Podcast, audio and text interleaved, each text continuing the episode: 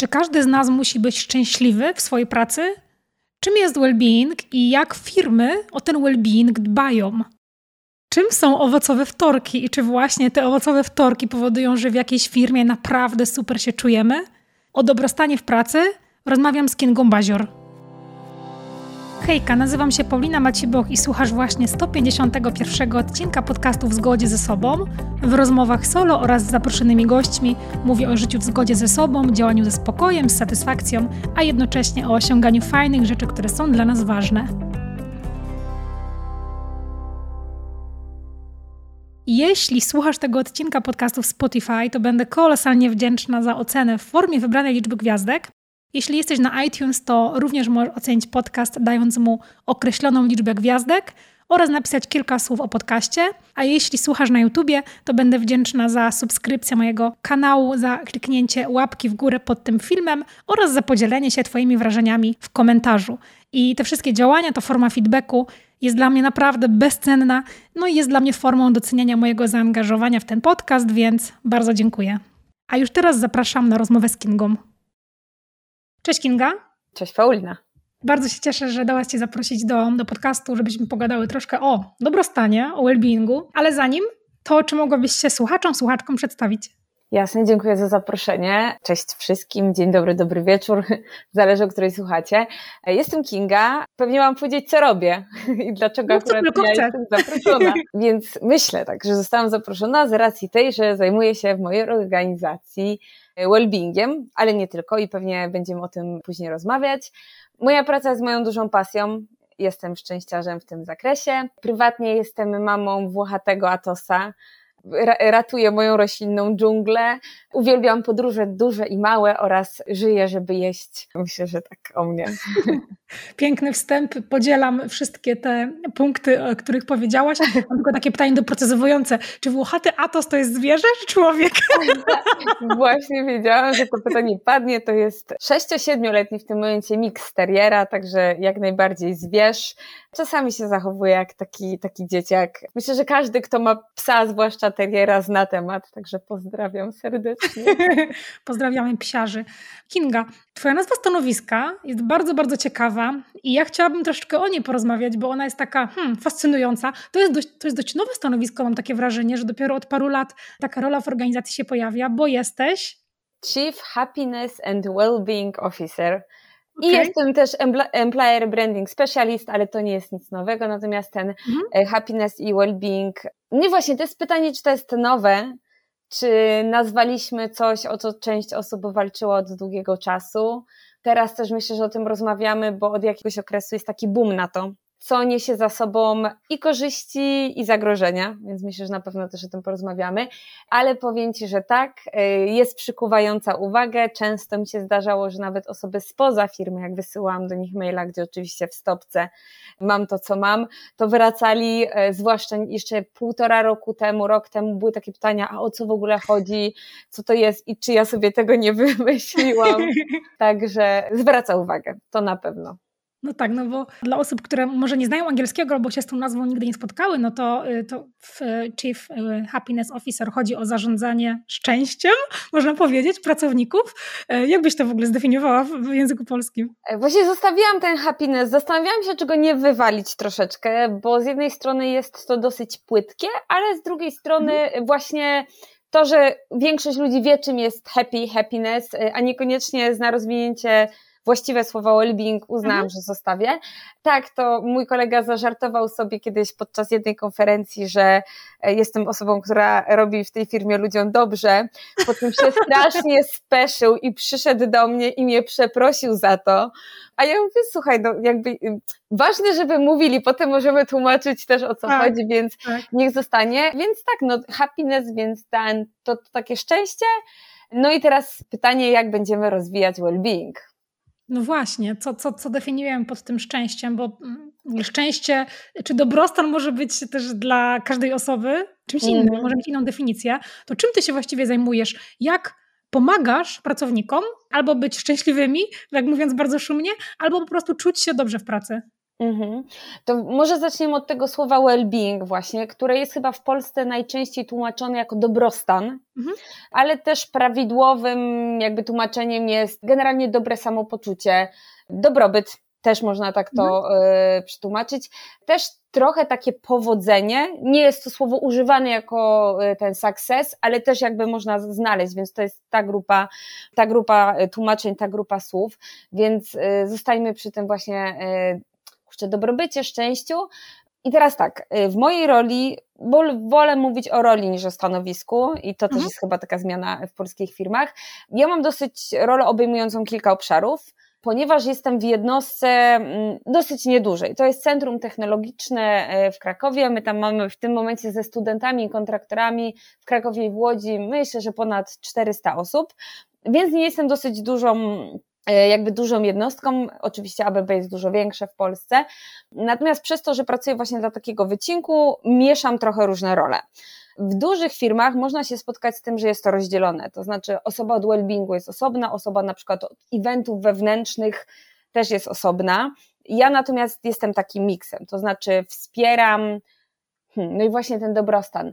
Pracuję nad tym razem z osobami też z innych działów, przy wsparciu ich, nad tym, żeby praca osób była jak najmożliwiej łatwa. Jeżeli ktoś ogarnia Scrum, to można powiedzieć, że jestem trochę takim Scrum Masterem tylko w organizacji, czyli usuwam przeszkody. Mhm. E, można powiedzieć też, że e, staram się, bo wiadomo, to, to jest moje subiektywne, staram się słuchać ludzi i odpowiadać na ich potrzeby w ramach oczywiście możliwości i zasobów, które mam.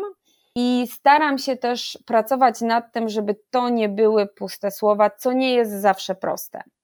Czyli staram się słuchać ludzi, ich potrzeb, wyłączając oczywiście projektowe, tak? Bo myślę, że to jest jakby biznes jest biznes, a, a ludzie to są, e, mimo wszystko ludzie to nie są zasoby.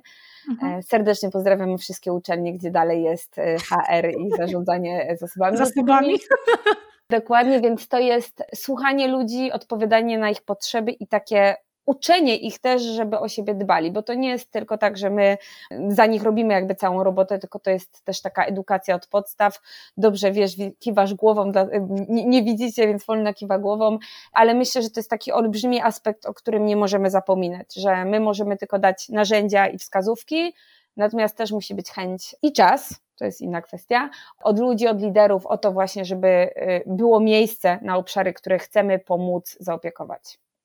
Bardzo mi się spodobało, jak powiedziałaś, że, że w tym wszystkim chodzi o słuchanie i odpowiadanie na potrzeby ludzi, bo mhm. mam takie poczucie, że może już teraz nie, bo teraz coraz bardziej takie właśnie powierzchowne działania well-beingowe są piętnowane, no ale wciąż gdzieś są jakieś takie pozostałości w ogłoszeniach o pracę, jak to, że gdzieś tam szczytem jakiegoś takiego benefitu właśnie dbającego o dobrostan ludzi jest, nie wiem, zrobienie owocowego czwartku. Zresztą nie pracowałam nieraz w organizacjach, gdzie te owocowe czwartki albo wtorki, albo środy były i oczywiście ja nie mhm. mówię, że owoce nie są fajne, i zdrowe, no bo są, ale właśnie jak rozróżnić właśnie te takie powierzchowne, płytkie działania, które nie do końca mają wiele wspólnego z takim prawdziwym well-beingiem, z, takim, z taką prawdziwą troską o pracowników, a z działaniami, które będą właśnie na takie prawdziwe potrzeby pracowników odpowiadać. O, i teraz otwieramy puszkę Pandory, myślę. Otwórzmy ją. Otwórz, oczywiście, ja tak, to, to też e, rozmawiałyśmy przed, przed nagraniem, że my obie, obie potrafimy, potrafimy też otwierać, ale nie boimy tak. się tego, co z niego wyskoczy. Tak. W ogóle powinniśmy zacząć od właśnie zrozumienia słowa well-being i tego, co się stało z nim w Polsce. Myślę, że dla osób, które są ze środowiska, nazwijmy to trenerów i mentorów, słowo coaching będzie słowem kluczem i to jest dokładnie to samo. To jest rzecz, która, rzecz działania, która ma bardzo dobre założenia, tylko niestety przejęta przez osoby, które nie mają odpowiedniej wiedzy, odpowiedniego wsparcia. Dużo jest tych czynników. W każdym razie niekoniecznie jest to działanie w złej wierze, chociaż niestety często też. Powoduje to to, że temat jest bardzo spłycony, sprowadzony do kilku haseł, które tak naprawdę nic nie znaczą i niestety mogą często przynieść więcej szkody niż pożytku. Więc myślę, że to jest bardzo ważne, żeby to, e, to teraz zaznaczyć. Mm, jak rozróżnić? To też nie jest łatwe, bo myślę, że to bardzo, bardzo zależy od tego, jaka jest organizacja, w jakim momencie się znajdujemy, ponieważ tak naprawdę potrzeby potrafią się zmienić drastycznie. E, myślę, że akurat jesteśmy w takim momencie historii, że chyba nie trzeba dużo tłumaczyć, jaka jest duża zmienna i co znaczy spokój i cisza, albo co znaczy dobrostan dla kogo, jak potrafi się to w ciągu nawet godzin zmienić. Więc myślę, że przede wszystkim po pierwsze właśnie słuchanie ludzi, i jak to się mówi, uważne słuchanie. Myślę, że to jest bardzo, bardzo ważne. To jest jedna rzecz. A druga rzecz, która mi się wydaje już po, po kilku latach jakby pracy w tych obszarach, jest taka, że nie wszystko jest dla każdego i musimy mieć zgodę na to, że nie każde działanie spowoduje, nie wiem czy wymagane, ale oczekiwane efekty. Bo są obszary, które pokryte będą dobre dla, czy dobre, zaspokoją potrzeby dużej ilości osób, a są czasem takie, które są dla niedużej grupy mm, pracowników czy, czy, czy, czy kolegów, koleżanek potrzebne na dany moment. Myślę, że to ten dany moment też jest kluczowy, więc tutaj musimy mieć bardzo dużą uważność na to, że nie ma uniwersalnego środka i uniwersalnych działań.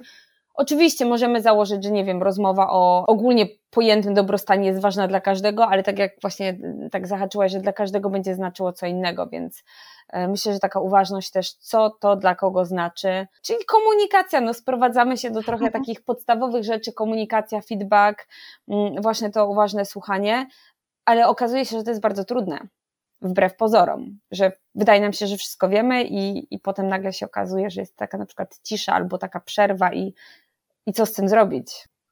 No to znowu umiejętności komunikacyjne, nie? Czyli ta mhm. podstawa tutaj się kłania.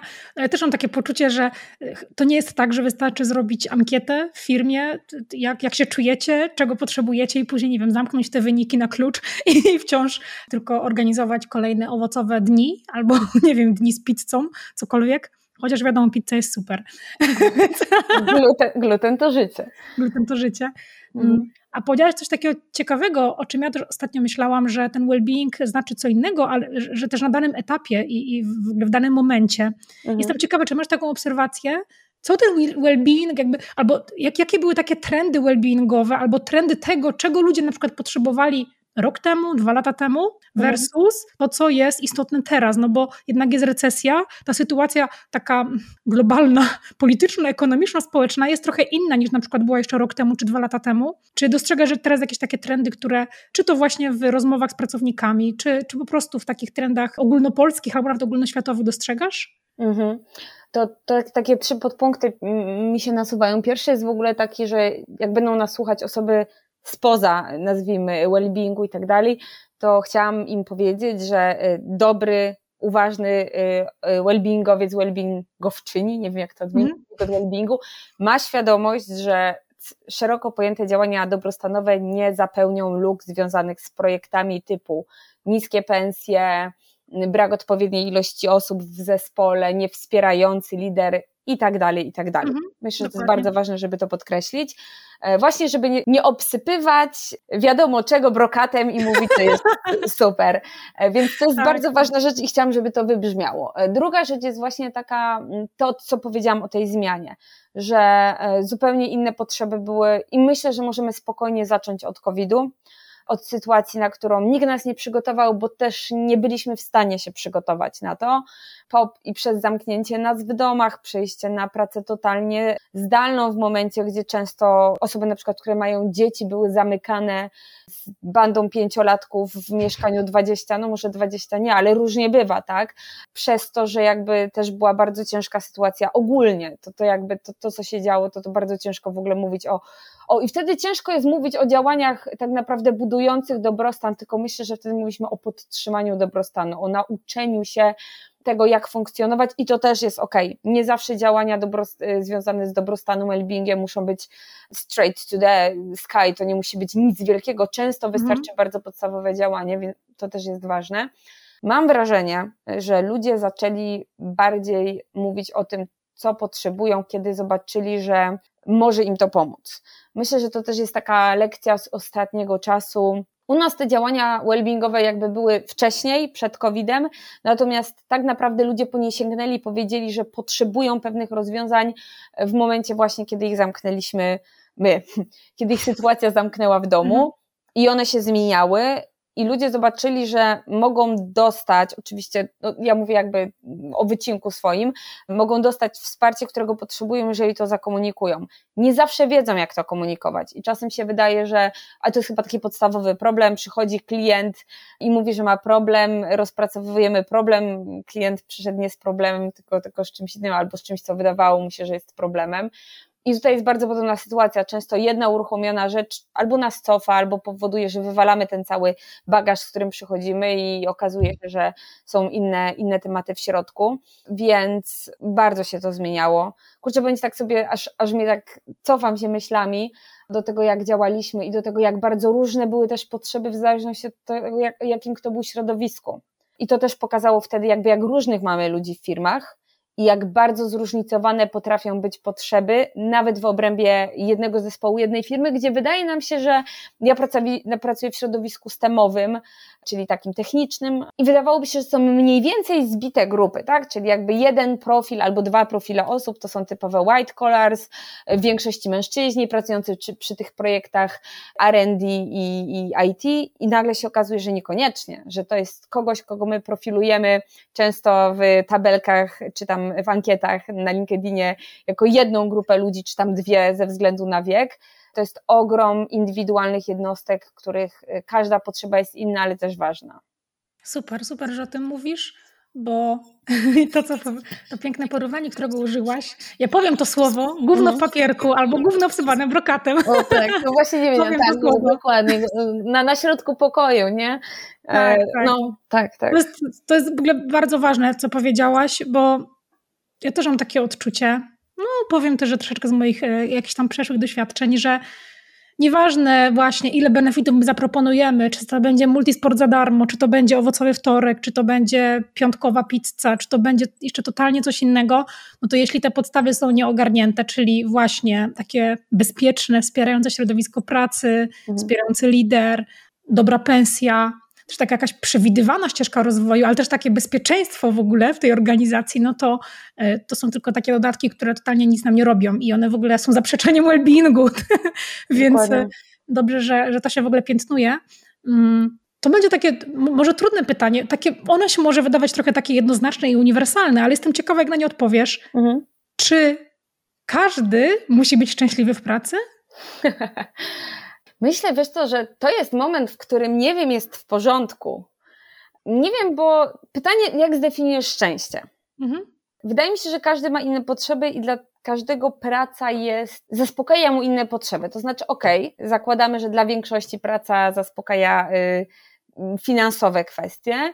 Natomiast wydaje mi się, że nie każdy musi w swojej pracy być szczęśliwy w takim stopniu, że uwielbiam swoją pracę, przychodzę tu z pasją i jakby mhm.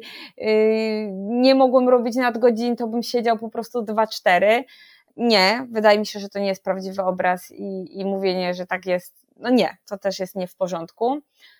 Chciałabym, żebyśmy mieli takie środowiska pracy, które są wspierające, właśnie to, co powiedziałaś, to bezpieczeństwo, przewidywalna w miarę oczywiście ścieżka e, kariery, rozwoju, możliwość tego rozwoju, jeżeli chcesz, wspierający leadership, no Boże, i teraz rzucam hasłami, łezka się kręci, a dobrze wiemy, jak jest.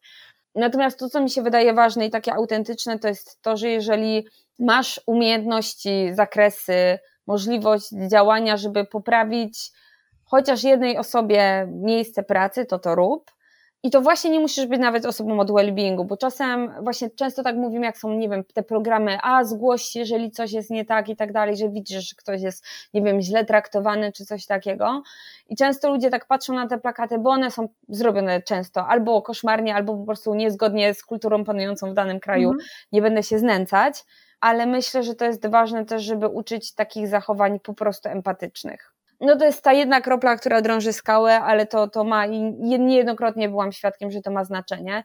O Boże, i tak oczywiście poleciliśmy szerokim łukiem od pytania do pytania, ale wiesz, myślę, że to też jest jakby trochę o tym. Nie każdy musi być szczęśliwy, mam na myśli w stu procentach spełniony i nie dla każdego praca jest jego prawdziwą pasją, spełnieniem i chce się rozwijać tylko w tym, ale jeżeli weźmiemy szczęście jako takie poczucie jest mi ok, czuję się bezpiecznie, zarabiam dobre pieniądze albo wystarczające pieniądze i po prostu idę do tej pracy na zasadzie fajnie idę do pracy, a nie o Boże, to mhm. wydaje mi się, że to już jest bardzo dużo na dzień dobry. I nie, właśnie to jest to, że te, te, ten brokat, nie zawsze kurczę bym sypała tak bardzo brokatem. E, czyli bym sprawdziła, i, i to się tak sprowadza właśnie też do działań, żeby tak przejść do akcji, do tego, co możemy zrobić, żeby była taka sytuacja. I tu też wspomniałaś o wcześniej o rzeczach typu właśnie pensja, zespoły i bardzo często osoby z takich obszarów learning development, czyli rozwój, właśnie ten well-being, eventy, nawet hery, często tak mają, kurczę, no ale się zderzam ze ścianą, nie? Jakby, nie wiem, nie mam pieniędzy, e, mam niewspierającego szefa, czy ogólnie wszyscy mówią, że moje działania nic nie przyniosą i wiem, że to nie jest łatwe i, i sama byłam w tym miejscu, myślę, że każdy z tego obszaru był, ale w momencie, kiedy do ciebie wraca jedna osoba i mówi, nie wiem, ten webinar super, zada, ja pamiętam, jak kiedyś do mnie ludzie wrócili o zadaszenie nad rowerownią, którego nie mogli uzyskać chyba przez 6 lat. I wreszcie to szczęście, że oni wychodzą po deszczowym dniu i ich rower jest suchy. E, I wrócili, drobiazg, nie? No, drobiazg. I wrócili, tak, i wtedy ja myślę sobie, kurczę, to też jest well-being i to też są działania. I wtedy ktoś jest szczęśliwy, nawet jeżeli to tak. jest kurczę, te trzy minuty, jak on wyjdzie z tej pracy, nie? Mm, no, to są te małe rzeczy, które zmieniają jakość no. naszego życia i jakość naszej pracy, nie? Nie takie pewnie wielkie, jak nie wiem, wyjazd integracyjny tygodniowy raz w roku, ale właśnie takie drobiazgi, które odczuwamy dosłownie codziennie, jak na przykład takie zadaszenie, albo na przykład to, że jak mamy problem, pójdziemy do swojego menadżera czy szefa, no to on nas wysłucha, wesprze i doradzi. To, co dzieje się codziennie, nie? W firmie. O, to jest leadership to jest ogromny temat i to jest ogromny temat tak naprawdę z trzech stron. Z pierwszej strony to, o której się zazwyczaj myśli, czyli właśnie idę do swojego lidera i mam bądź nie mam wsparcia.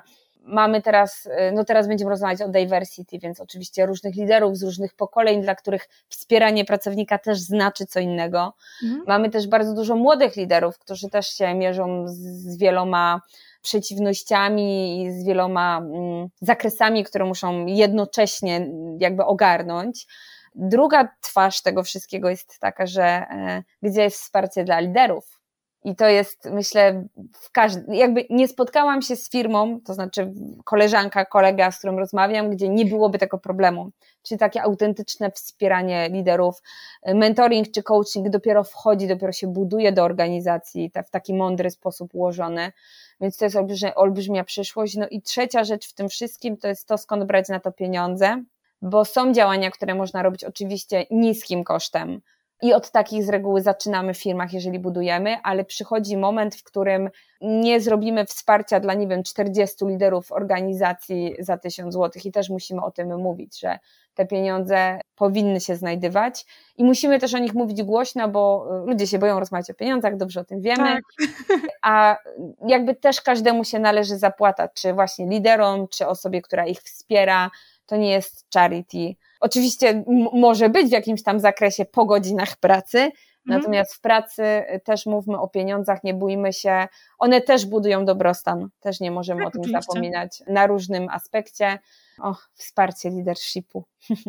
Wsparcie leadershipu to od razu mi przyszło do głowy coś takiego. Jestem ciekawa, co o tym myślisz, bo jakiś czas temu miałam taką rozkminę, że bywa, że firmy nie mają problemu z wydaniem 5-10 tysięcy na przykład, nie wiem, na alkohol na imprezie integracyjnej, mhm. ale mają problem z wydaniem tej kwoty albo niższej kwoty na właśnie czy to coaching, czy to jakieś warsztaty, czy to jakieś szkolenie wspierające swoich pracowników w, różnych aspektach, czy to liderów, czy pracowników, czy menadżerów w różnych aspektach ich pracy.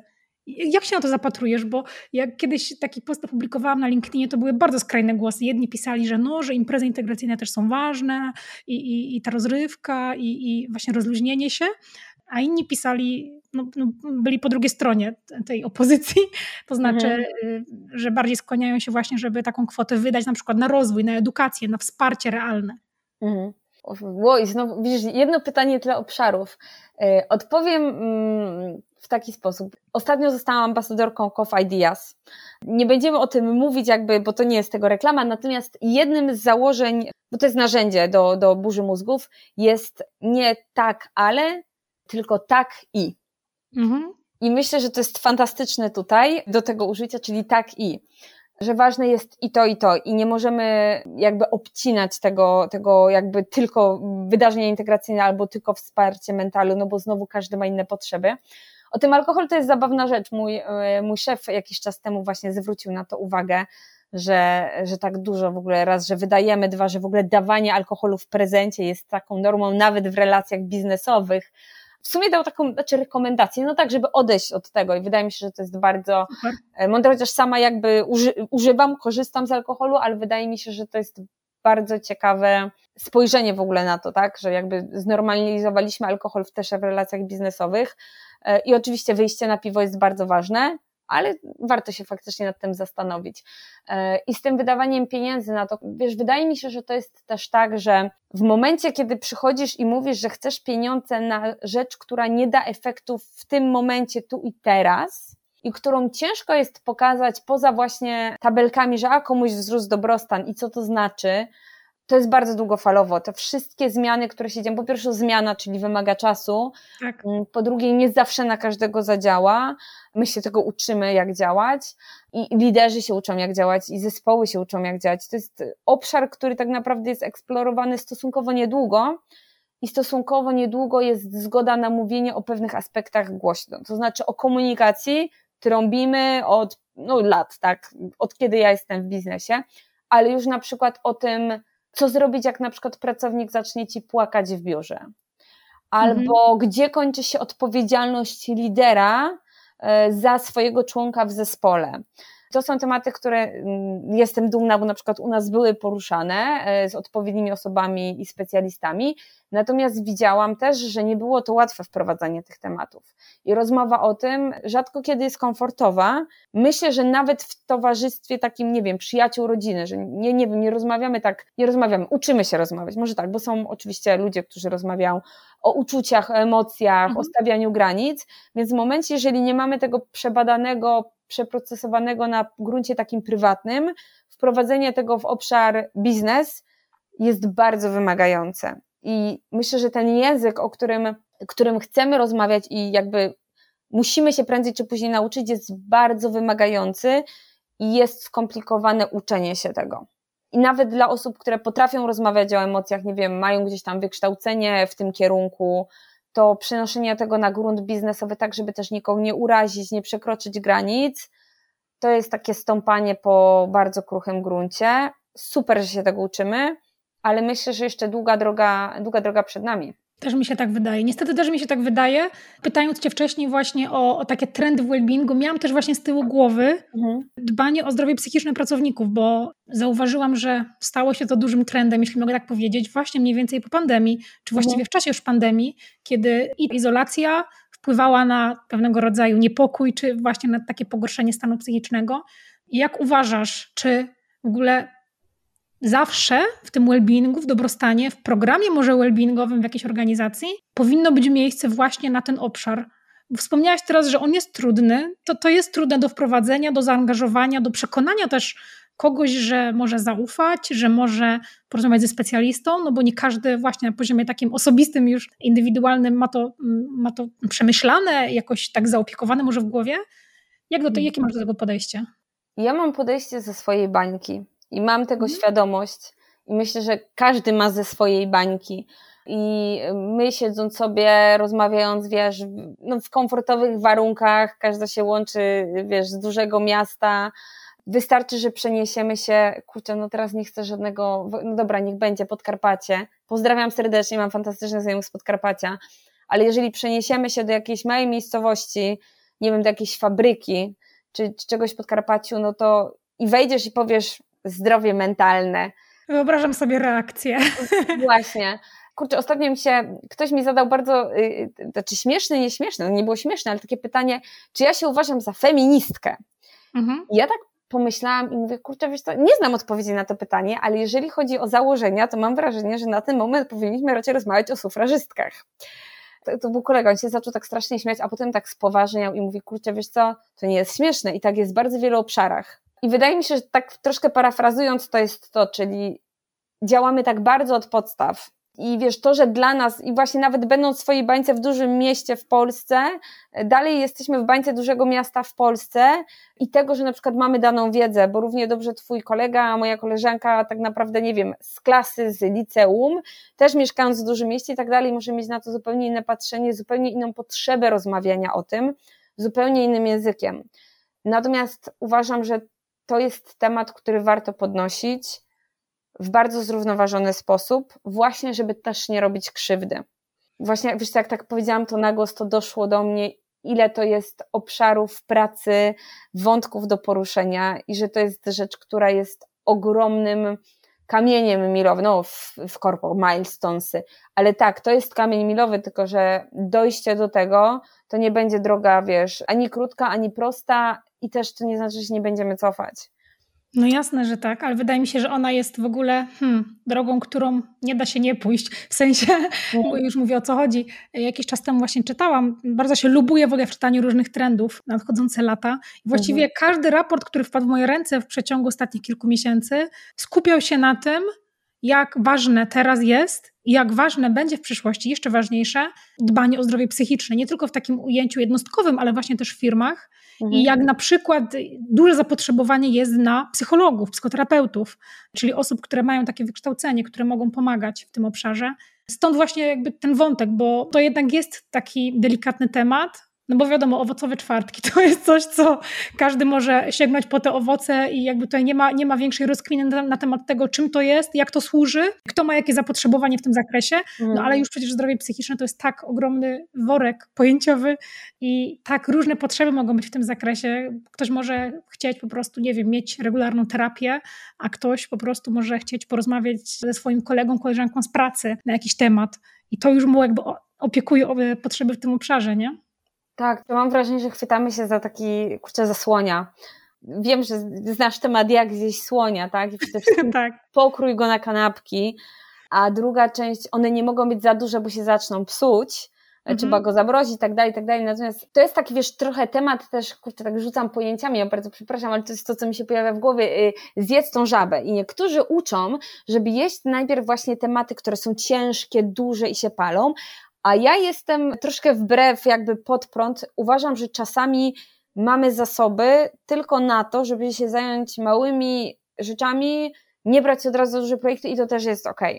Więc myślę, że generalnie musimy sprawdzać zawsze, w którym momencie jesteśmy i w którym momencie jest firma, w którym momencie są osoby, z którymi będziemy pracować i dla każdego nawet zjedzenie, wiesz, takiego malutkiego kawałeczka, to i tak będzie bardzo dużo. Więc też myślę, że nie możemy oczekiwać, że wszyscy będą lecieć, o Boże, dajcie nam terapeutę w firmie. I wiesz, tak sobie jak o, o, tym mówiłaś, to sobie troszeczkę wróciłam właśnie do tego COVID-u i sobie wróciłam do tych, no ja akurat dzieci nie mam poza y, który nie jest dzieckiem tak naprawdę, natomiast wróciłam, wiesz, to do tego jak ludzie mówili, Kinga, kurczę, ja bym chciał pobyć dwie godziny bez dzieci. I dla, dla danej osoby to było, już niezależnie czy kobieta, czy mężczyzna, wtedy to, że mógłby wyjść z domu, to było w ogóle zbudowanie takiej bazy, o której wiesz, no ja siedząc sobie z nogami wywaranymi, klepiąc Netflixa, czy coś w ogóle o tym nie myślałam. Mhm. Nie mogę o tym nie wspomnieć.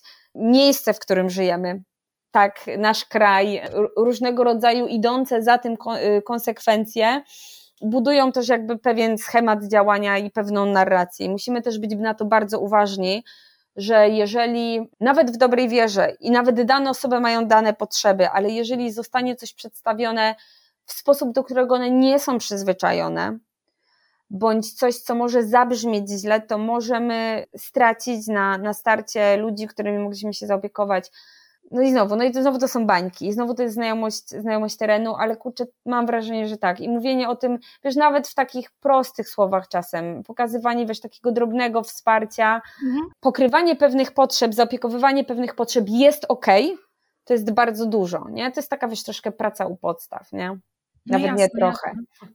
jasne, no temat słoń, tak jak powiedziałaś, bardzo duży. No ale fajnie, że można się do niego jakoś tak zabrać właśnie po kawałku.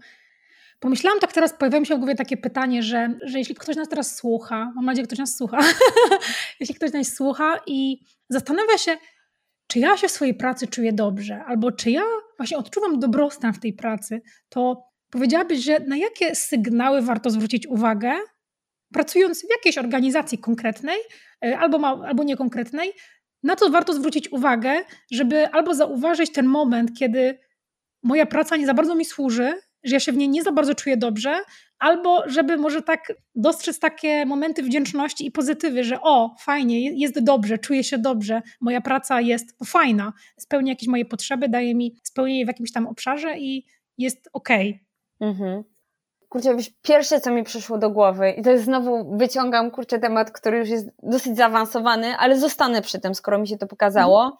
To jest, są wartości, praca na wartościach. Okej, okay, teraz przekładając to na język każdej osoby, która słucha tego podcastu, to ja bym usiadła, wypisała sobie na kartce rzeczy, które są dla mnie ważne. Ogólnie w życiu, nie tylko w pracy, bo praca jest co prawda jakby niezbędną częścią naszego życia, ale ja uważam, że nie można być inną osobą w domu, a inną osobą w pracy. Znaczy wiadomo, że wchodzimy w pewne role, ale jakby wartości powinny w każdym razie, to jest moje mhm. o, oczywiście, zostać bardzo podobne i wypisać sobie rzeczy, nie wiem, niezależność, bezpieczeństwo finansowe, wsparcie, odpowiedzenie sobie samemu na pytanie, co dla mnie to znaczy, bo to znowu jakby pieniądze dla każdego mogą znaczyć co innego. I nie wiem, nie lubię skali od 1 do 10, ale wiem, że ona jest dla ludzi bardzo miarodajna, zaznaczenie sobie, gdzie w tym momencie jestem, jak myślę o swojej pracy. Można sobie potem odpowiedzieć na pytanie, czy ja mogę coś zrobić, żeby poszło dana wartość wyżej. Bo czasami jest tak, że nie wiem, wkurza mnie, nie wiem, dana sytuacja, dany projekt, widzę, że może być zrobione lepiej, ale nie będę się wychylał. No to też troszkę jesteśmy współodpowiedzialni teraz wtedy za taką niefajną sytuację. Ale czasami jest taki moment, w którym pomimo naszych szczerych chęci i tak dalej, no po prostu dana organizacja nie, nie spełni nam naszych potrzeb i to też jest okej. Okay bo to jest coś, co powiedziałam mm, chwilę wcześniej na dany moment i myślę, że to jest fantastyczne w ogóle słowo w całym życiu i w ogóle we wszystkich jakby, nie wiem, procesach, zmianach i w ogóle relacjach, że pewna rzecz może być dobra na dany moment i pewna praca może być dobra na dany moment i dawać nam to, czego potrzebujemy, ale my się zmieniamy, ludzie się zmieniają, wszystko się zmienia i za jakiś czas może się okazać, że na ten moment, czyli na dzisiaj, to nie jest dla mnie okej. Okay Super by było, gdyby ludzie mogli o, o tym porozmawiać w pracy. Ale teraz znowu właśnie widzisz, wy, wyciągamy rzeczy, które są już tak jakby etap dalej, mm, ale sama potrzeba, nie wiem, na przykład przyjście, słuchajcie, nie wiem, porozmawiajmy o tym, tak? Może w małym gronie w pracy, wśród osób, z których się czujesz bezpiecznie, to jest turboważne słowo, to jest sposób, może, trzeba sprawdzić. No dokładnie. Powiem Ci, że to nie jest zbyt zaawansowany temat, bo po prostu od razu jak powiedziałaś wartości, to gdzieś tam tak się wewnętrznie i zewnętrznie uśmiechnęłam, mhm. bo ja bardzo często mówię o wartościach i to jest moim zdaniem pierwszy krok, pierwszy ever, w ogóle podstawowy do życia w zgodzie ze sobą, do świadomego mhm. życia, do polepszania swojego życia. Więc słuchacze, słuchaczki mojego podcastu są naprawdę przyzwyczajeni do tego, że ja trąbię zawsze o wartościach, więc mega się w ogóle cieszę, że o tych wartościach powiedziałaś, bo to jest totalnie, totalnie w ogóle spójne ze mną, totalnie spójne z tym, jak ja widzę właśnie szczęśliwe życie, mhm. jakkolwiek ktoś je pojmuje, więc y, bardzo fajnie. Ale tak teraz sobie myślę, że nawet jeśli, załóżmy, że te wartości, jeśli ktoś zrobi to ćwiczenie i tak zastanowi się, że kurczę, no nie do końca to wszystko jest z moimi wartościami zgodne, no to pytanie, czy wiesz, jedynym rozwiązaniem jest po prostu rzucenie papierem i zmiana pracy, czy można jakoś albo zmienić coś na przykład w organizacji, albo mhm. rozmawiać, tak jak wspominałaś, albo może w jakiś sposób zmienić nastawienie, bo ja też tutaj już mówię, co jakby stoi za tym pytaniem. Mhm. Jest taka koncepcja job craftingu, na pewno kojarzysz, czyli takie, mm, to wprowadziła bodajże Emi Wrześniewski, chyba tak się nazywała, ale nie jestem teraz pewna, to pojęcie, wynikające właśnie z tego, jakie mamy nastawienie do pracy i tam były wyróżnione trzy, to znaczy jedno to, że postrzegam moją pracę po prostu jako taką robotę, że mhm. po prostu idę, robię, dostaję pieniądze. Drugie to było postrzeganie pracy jako takiego etapu w budowaniu mojej kariery, czyli nie do końca jakby to fakt, że przywiązuje się po prostu na zawsze do tego konkretnego miejsca, tylko jest to pewne też zdobywanie doświadczenia. Mhm. A trzeci etap, taki, który widzę, że na którym pewnie ty jesteś i na którym ja też jestem, to jest właśnie traktowanie pracy jako pasji slash takiego powołania i takiej pewnej misji. No właśnie, jak to jest z tymi trzema etapami? Czy to jest tak, że my musimy zawsze być na tym ostatnim, tego powołania, czy możemy być na takim etapie, że może nawet jeśli te nasze wartości nie są w 100% zgodne z wartościami organizacji, no to możemy traktować na przykład tą pracę jako ten punkt drugi albo pierwszy. Mhm. Kurczę, no i znowu temat słoń. na pewno nie każda praca będzie dla wszystkich pasją i to już chyba powiedzieliśmy na początku i to też jest ok. W zgodzie z samym sobą, kurczę, y, mrozu, jeżeli kiedykolwiek będzie słuchał tego podcastu, to wie. A, może, może, no ale jakby y, on ma w, w kawałku chyba nogi na stół właśnie taki, taki fragment w zgodzie z samym sobą. Wydaje mi się, wiesz co, że brzmi bardzo wzniośle, ale z drugiej strony sprowadzając to tak bardzo zero-jedynkowo, to myślę, że to jest generalnie odpowiedź na nasze pytanie, y, które ty mi zadałaś. To znaczy, jeżeli dla ciebie jest ok, że jesteś w takiej pracy, która po prostu daje ci pieniądze, wchodzisz, wychodzisz, stay with it. Znowu na dany moment, prawda, bo czasem są takie, każdy ma, znaczy każdy, generalnie mamy etapy różne w swoim życiu i są momenty, w którym po prostu wykrzesanie czegokolwiek więcej w pracy niż tylko po prostu funkcjonowanie i robienie e, minimum, czyli osławiony quiet quitting, błagam, przestańmy nazywać to quitting, bo to jest robienie obowiązków. To jest po prostu praca, nie?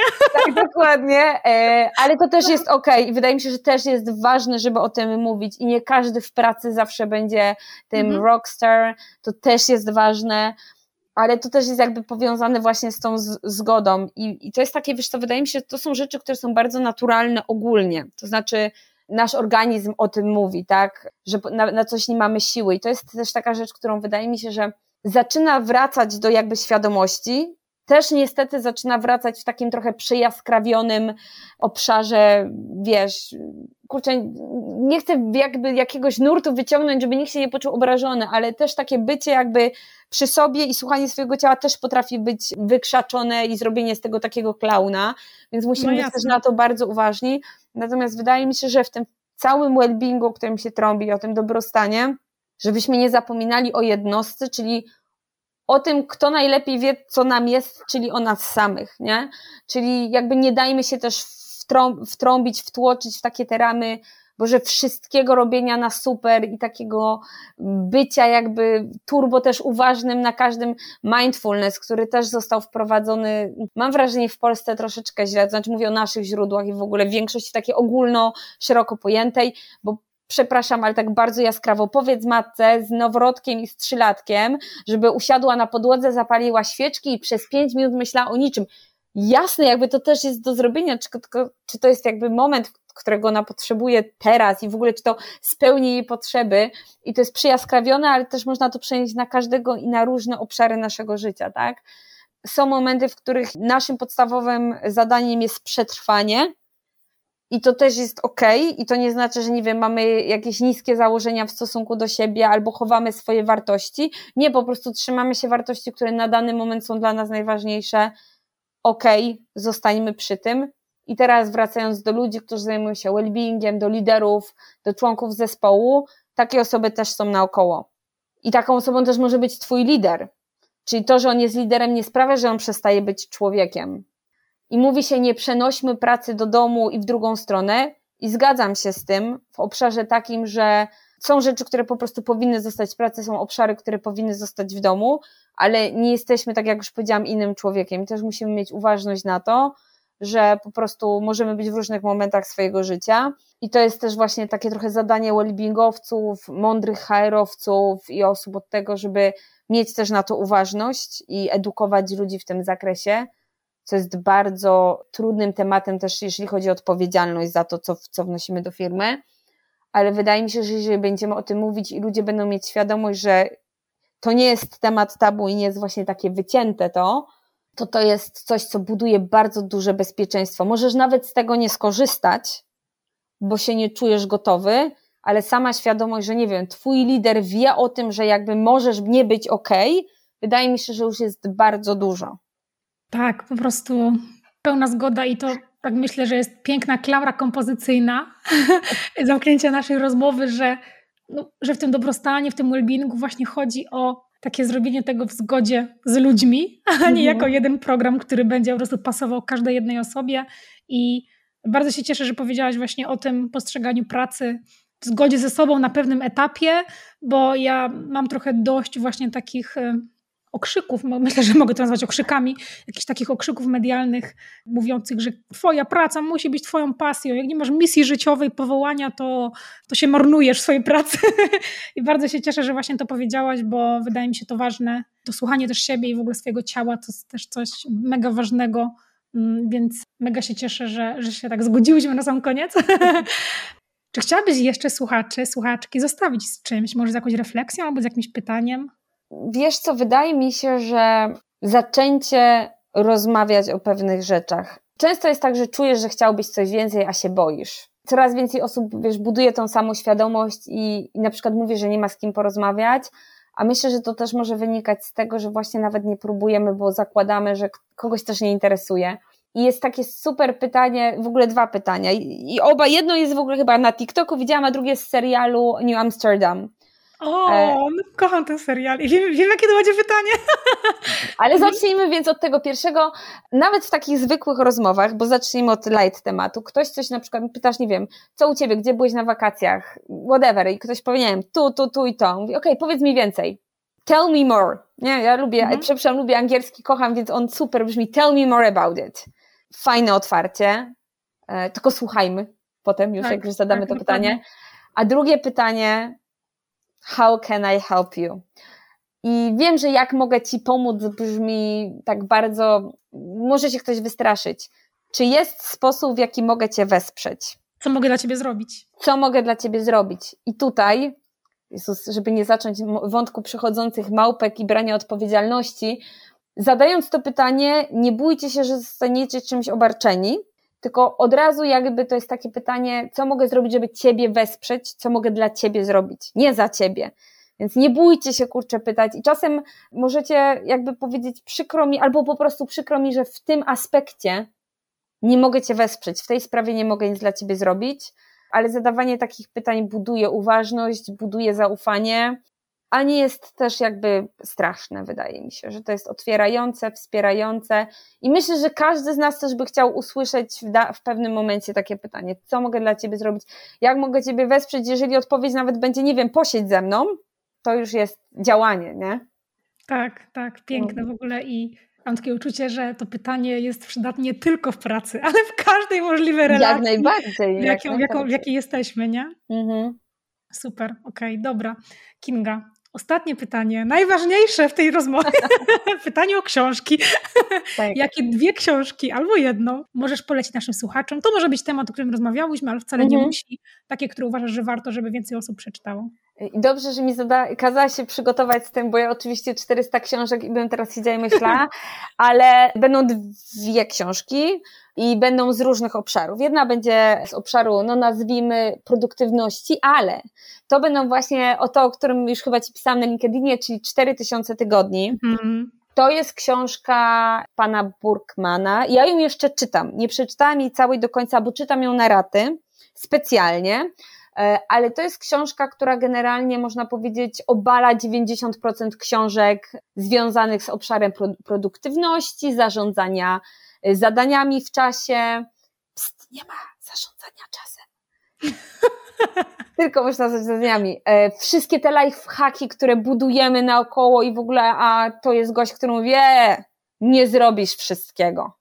I tam mhm. też może nie jest właśnie o tej uważności aż tak bardzo w takiej kategorii, tak położone kawa na ławę, ale jest powiedziane o tym tak właśnie w taki sposób, że twój organizm wysiądzie, jak będziesz robić wszystko, więc ja ją czytam, bardzo polecam ten brak czasu, zwłaszcza no, miodziunio, także y, jedna książka.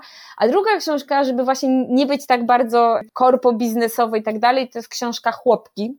Opowieść o naszych babkach. Pani Kuciel Frydryszak, ona już napisała mhm. książkę wcześniej o służących, teraz napisała o chłopkach. To jest chłopki opowieść o naszych babkach, która pokazuje to, na, nad czym w przestrzeni lat kobiety się na wsi, bo no jakby chłopki musiały pochylać, z czym musiały walczyć. I myślę, że w dzisiejszych czasach jest ona bardzo dużą lekcją, e, bardzo dużą przestrogą. Pokazuje też właśnie o ludziach i jakby o kobietach, no bo które nie zgadzały się na pewne rzeczy i pomimo tego, że cały świat rzucał w je kamieniami, to one wprowadzały malutkie zmiany, zaczynając dosłownie od swojego domu, od swojego podwórka i pokazywały własnym przykładem, że można inaczej. To też jest książka, którą czytałam na raty, ponieważ się bardzo denerwowałam, bo niestety tak jakbyś wycięła rok i wstawiła dzisiejszy rok, to pewne rzeczy byś jakby dalej by przeszły. Tak? ale myślę, że ona jest bardzo też taka właśnie refleksyjna w takim spojrzeniu, że pewne rzeczy też zataczają koło i możemy być zupełnie w innym miejscu, a pewne tematy powrócą, więc dlaczego nie można odkładać właśnie takiego, jeżeli mamy sprawczość, to dlaczego musimy działać? Piękne polecajki. Z dwóch ja z tą pierwszą się zgadzam w 100%, a tą drugą, słuchaj, dwa dni temu dodałam do mojej listy na Legimi, więc no. tym bardziej po twojej recenzji ja po nią szybko sięgnę. Pewnie Ale też się na raty. Na, na raty. raty. Tak, tak.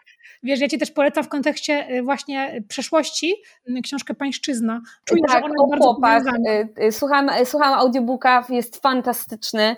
W ogóle jakby tak pisali książki historyczne, to myślę, że tak. bylibyśmy ekspertami, czytam. Totalnie podobnie, tylko tam był bardziej tak, bardziej tak historycznie i tak gospodarczo, tak bardziej była jakby mhm. techniczna, a tu jednak są takie bardziej indywidualne e, tematy, ale tak, jakby myślę, że obszarowo uzupełniają się. O. Super, no to mhm. mega, no to tym bardziej sobie po chłopki sięgnę. Bardzo Ci dziękuję Kinga. Dzięki. Powiedz proszę jeszcze na koniec, gdzie się można znaleźć, aby ktoś chciał pogadać, może skonsultować się, może przyjść pracować do Waszej organizacji? gdzie do naszej organizacji. Jestem na LinkedInie jak najbardziej, myślę, że będę gdzieś tam podlinkowana. Jak ktoś pisze Chief Wellbeing Kinga, to mnie znajdzie. Więc tak można mnie znaleźć. Zapraszam bardzo chętnie. Generalnie w ogóle to jeszcze tak kończąc, jestem w procesie mentoringu, który będzie powodował, że e, może będzie mnie, znaczy może, będzie mnie można pewnie do siebie zaprosić z czasem. Myślę bardzo poważnie właśnie nad tym, żeby działać też gdzieś dalej, skoro mogę. Więc ja Was zapraszam do siebie. Zero korpo bullshitu mimo wszystko u mnie. Super. I zapraszam, y, jak ktoś trafił tak naokoło, to też kurczę do Ciebie przecież na LinkedIna, bo Ty masz tyle, słuchajcie, w ogóle to, co Paulina robi z ilością treści, jakie produkuje. How come? Ale super, nie, dobrze, świetnie się to czyta i w ogóle podoba mi się, to już tak zakończmy, że LinkedIn przestał być platformą dla bandy leśnych stworzeń, bo nie chcę powiedzieć dziadków, więc stworzeń, którzy siedzą i wysmarowywują peany na swoją cześć i cześć swoich firm, co to tam się fantastycznego tak. nie dzieje, bo jest się super tym chwalić. Natomiast zaczął mieć ludzką twarz i ludzie zaczęli pokazywać uczucia, co tak, się dzieje. To jest piękne, tak i edukacja, i wartość, a nie tylko mówienie o sobie i potrząsanie sobie rąk w handshake'u. Tak, tak, dokładnie. Więc też się mega cieszę, że poszło to w tą stronę. Kinga, bardzo, bardzo Ci dziękuję za tą rozmowę. No i mam nadzieję do usłyszenia jeszcze. Mam nadzieję. Dzięki wielkie. Bardzo dziękuję za przesłuchanie naszej rozmowy. Jeśli cenisz moją pracę, jeśli uważasz, że ten odcinek może się komuś przydać, to udostępnij go proszę w mediach społecznościowych, a jeśli mnie oznaczysz, to ja z przyjemnością to oznaczenie zobaczę i Ci osobiście podziękuję. A dzięki takim udostępnieniom właśnie podcast może trafić do szerszego grona słuchaczy, więc jeszcze więcej osób może zacząć żyć w zgodzie ze sobą. Bardzo dziękuję za Twoją pomoc. Możesz też odwiedzić mnie na Instagramie paulina.maciboch. Wrzucam tam więcej treści na bieżąco dotyczących życia w zgodzie ze sobą, budowania ścieżki życia po swojemu, budowania życia na własnych zasadach, więc e, z przyjemnością Cię tam zobaczę i przybiję Ci piątkę wirtualną. Dziękuję za wysłuchanie tego odcinka i do usłyszenia za tydzień.